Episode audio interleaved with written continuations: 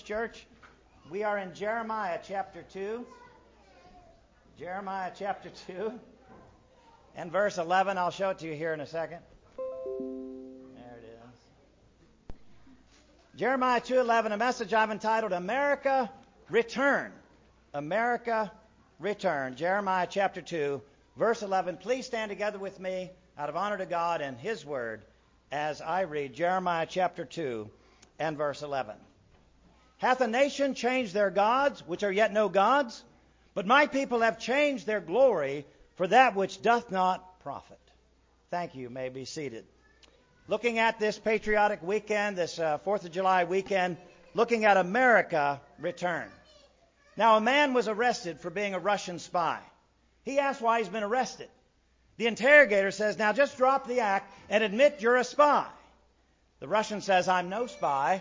I'm an American and I can prove it.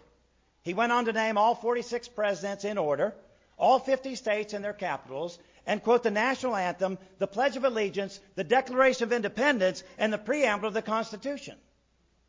The interrogator says, Now we definitely know you're a spy. And the Russian finally admits he is a spy, but he wants to know how they could tell with all of his, his extensive knowledge of America. The interrogator says, That's what really gave you away. Americans don't know all that stuff. Let's look at America return. First of all, by looking at exchanging. Exchanging. Judah had the true God at her founding. She was founded on the covenant at Mount Sinai. You can read about that in Exodus chapter 19, verses 5 through 8, which flows into Exodus chapter 20, which gives us the Ten Commandments. And so uh, Judah was founded on the covenant at Mount Sinai. And Israel then followed God throughout the wilderness for direction, followed God through the wilderness for provision, followed God through the wilderness for protection, followed God through the wilderness for worship.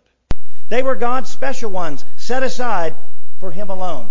Deuteronomy 7 7 says, The Lord did not set His love upon you, nor choose you, because you were more in number than any people, for you were the fewest of all people. Yet Judah, we read here, exchanged her true God for false gods who weren't really gods at all. Well, think about America. America had the true God at her founding. The American Revolution was ignited and fanned in church pulpits like this one.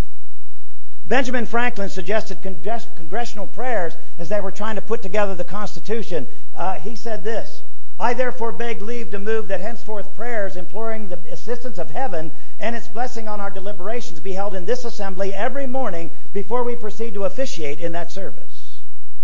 Our founding fathers were godly men who founded this nation on godly principles. Think about our founding document, the Declaration of Independence.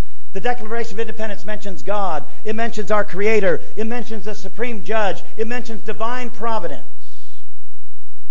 And consider these quotes from our founding fathers. George Washington said, It is impossible to rightly govern the world without God and the Bible. He went on to say, to the distinguished character of a patriot, it should be our highest glory to add the more distinguished character of a Christian. John Adams, our second president, said this Our Constitution was made for a moral and religious people. It is wholly inadequate to the government of any other. Thomas Jefferson, our third president, said this The God who gave us life gave us liberty. He went on to say, Can the liberties of a nation be thought secure when we have removed their only firm basis, a conviction in the minds of the people that these liberties are the gift of God? And then James Madison, the father of the Constitution, he said this We have staked the whole future of American civilization not on the power of government, but upon the capacity of each and every one of us to govern ourselves according to the Ten Commandments of God. And then he went on to say this the future and success of America is not in this Constitution. Remember, he's the father of the Constitution? The future and success of America is not in this Constitution, but in the laws of God upon which this Constitution is founded. America had the true God at our founding. But just like Judah, America has exchanged the true God for other gods. We have systematically eliminated the true God from our culture. We have invited every false religion to participate. Christianity, you're not welcome. Any other religion, you're welcome. We have also made our own false gods the God of wealth, the God of convenience, the God of sports, even. We are also replacing the true God with no God at all. Atheism and agnosticism is on the rise in America. The Barna Research Institute concludes that each successive generation is becoming less and less religious. Now, no God in the home and no God in the school means there's no God in our children. And no God in our children means we are only one generation away from complete secularization of our culture. Abraham Lincoln said this the philosophy of the classroom in one generation will be the philosophy of government in the next generation. And so we see Judah exchanged their false gods, or their true God, for false gods. And we see America has done the same thing. But secondly, I want us to look at forgetting. Also from Jeremiah chapter 2 and verse 32. Jeremiah writes, Can a maid forget her ornaments, or a bride her attire? Yet my people have forgotten me days without number. Judah had forgotten God. Not only did they exchange him, they forgot him. And here Jeremiah exposes the foolishness of forgetting God. Can a girl forget her jewelry? No. Can a bride forget her wedding dress? Of course not. Well, America is forgetting God because America is not acknowledging God. America is forgetting God because America is not acknowledging God. History is either being rewritten or is not being taught correctly at all. Our founding fathers are shown to be white, slave owning invaders instead of the Christian men that they were. You say, well, Pastor Gary, our founding fathers, some of them had slaves. Yes, they did. But do you realize our founding fathers wrote the elimination of slavery into the Constitution? Okay, but what about that three fifths clause? What about that where they were saying slaves are only three fifths of a person? That's not what the Constitution says. I know that's what you've been told. That's not what it says. The Constitution says three fifths of slaves were counted for the purpose of representation and taxation. It does not say that slaves were three fifths of a person.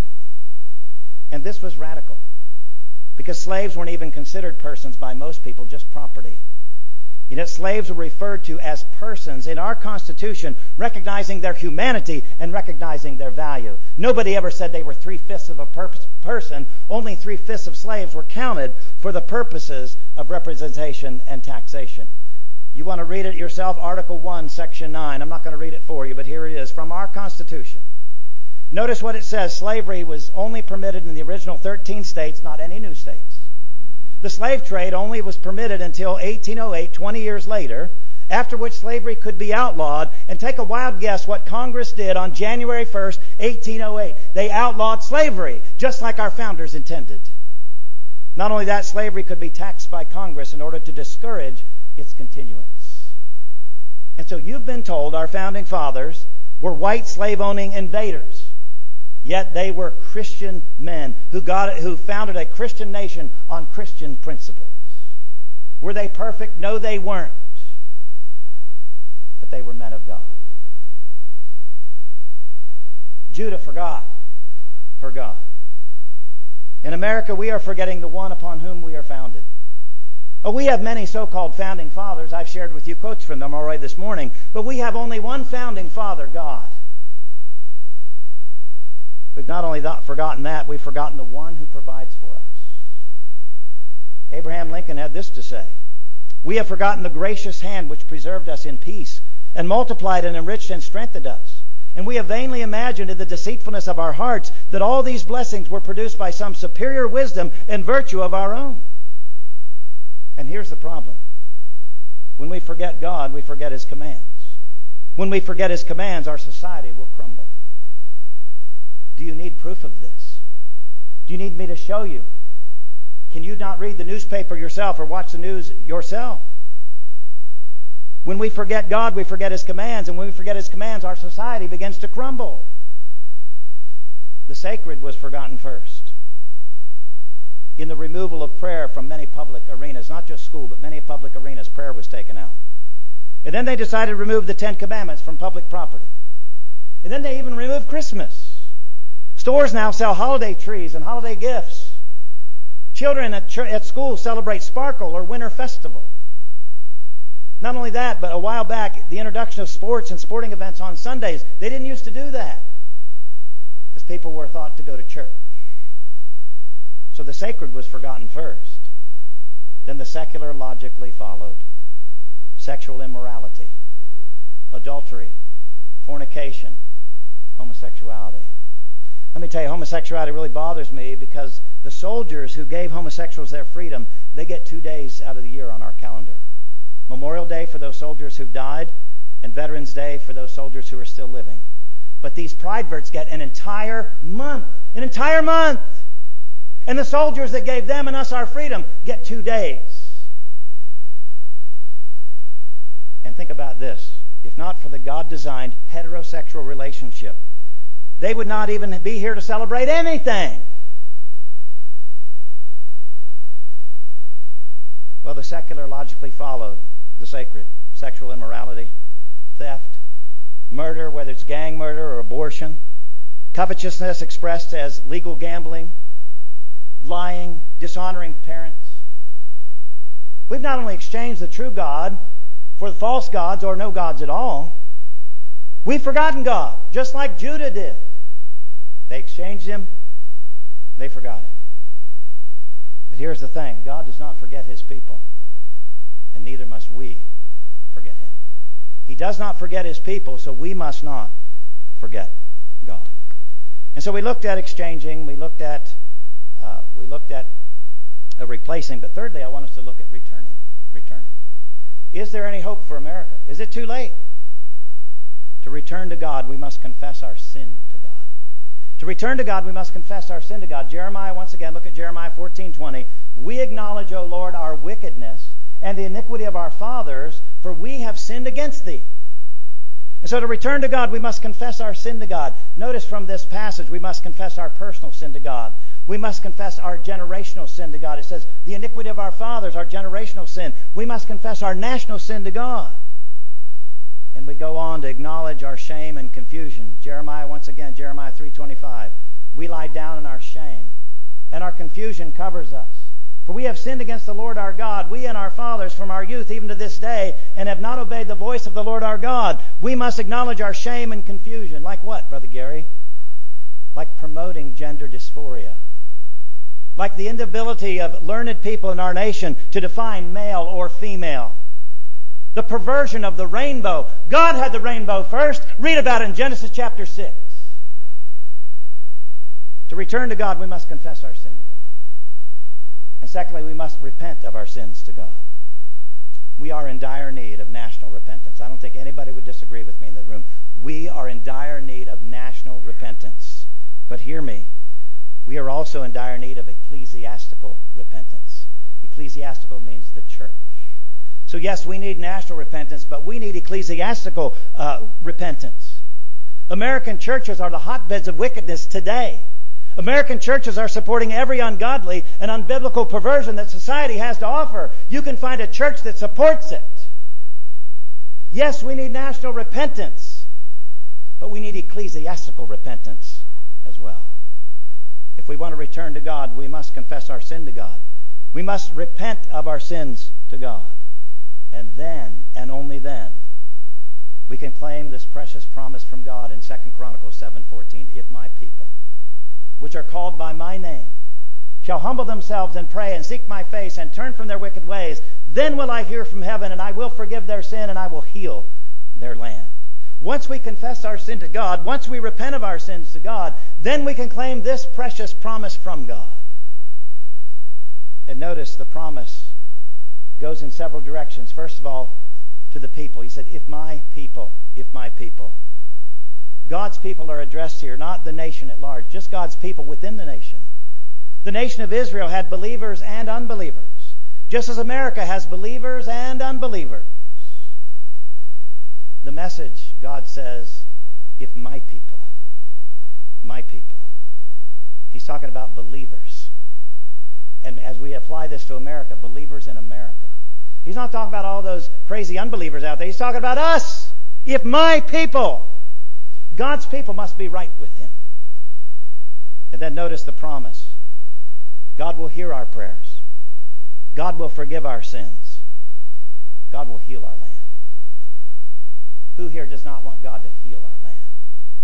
I, I can't imagine you don't want God to heal our land you must be able to see that our land is sick, sick, sick. But we have this promise if God's people will do what we're supposed to do, the promise is God will hear us, God will forgive us, God will heal us. Our land is in trouble. And it has been for a long time.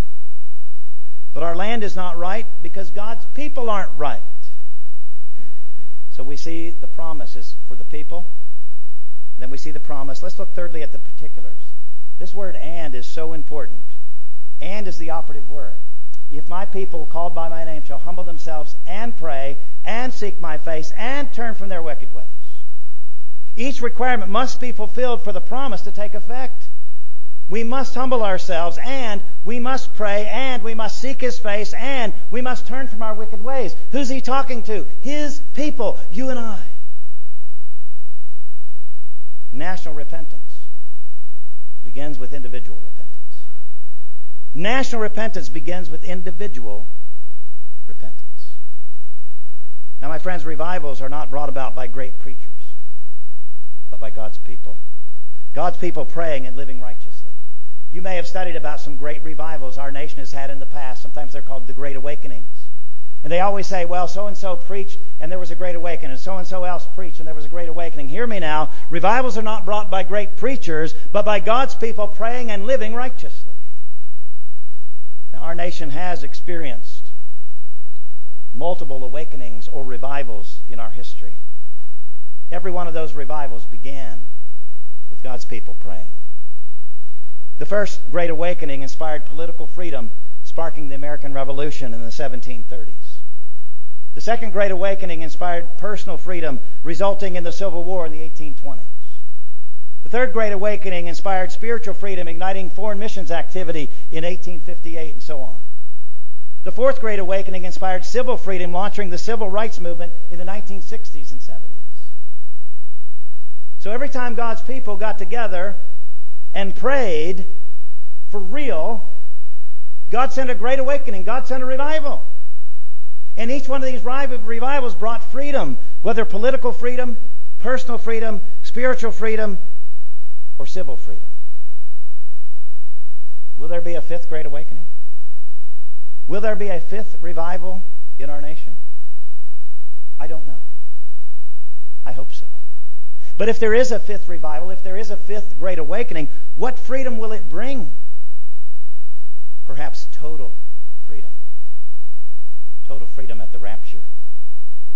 Where believers receive freedom from these bodies, freedom from this world, and thank God, freedom from our sin. Perhaps the fifth great awakening, the fifth revival in the United States brought about by God's people praying will bring the rapture. Am I predicting that? No. I'm saying every time there's been a great awakening, it's brought freedom. And there could be a fifth great awakening. And it could bring the freedom that we as believers can't wait for. We need revival in America. We need revival in America. We all bemoan the spiritual state of America. Can you believe how bad it's getting? This is nothing new. Look what Thomas Jefferson said, our third president. Indeed, I tremble for my country when I reflect that God is just, that his justice cannot sleep forever. You know what Thomas Jefferson was doing all those many years ago? He was bemoaning the spiritual state of America. And it hadn't got any better, I assure you. But national revival comes from personal revival. Remember, if my people who are called by my name, you know, talk about all them people out there. If my people who are called by my name will humble themselves and pray and seek my face, then I'll hear from heaven. Then I will heal their land. Perhaps you're here today and you're not in need of personal revival because you've never been brought to life in the first place. You might be here today and you're in need of personal salvation. You've never invited Jesus Christ into your heart to be your Savior. You never believed that He died on the cross to pay for your sins, that He was buried for your sins, and the third day He rose again from the dead. Maybe that's where you need to start. You don't need revival. That means to bring back to life. You don't need revival till you've been vived, brought to life in the first place. And life only comes by grace through faith in Jesus Christ. You can invite Him into your heart right where you're sitting later on, right where you're standing. Say, Lord Jesus, I know I'm a sinner. I believe you died on the cross to pay for my sins. I believe you were buried and you rose again the third day. Come into my heart. Be my Savior. And he will bring you to life. You will be what Jesus said, born again. Born again.